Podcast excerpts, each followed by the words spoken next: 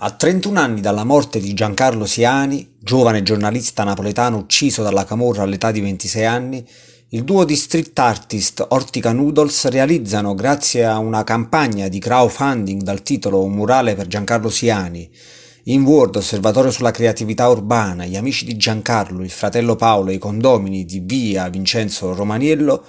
strada in cui viveva Giancarlo e dove fu assassinato la sera del 23 settembre 1985, un murale lungo quasi 100 metri. I colori predominanti dell'opera sono il verde, il colore della speranza e dell'auto di Giancarlo, una Citroen Meari, e il grigio seppia colore dell'inchiostro della sua Olivetti M80 che egli utilizzava per i suoi articoli di inchiesta.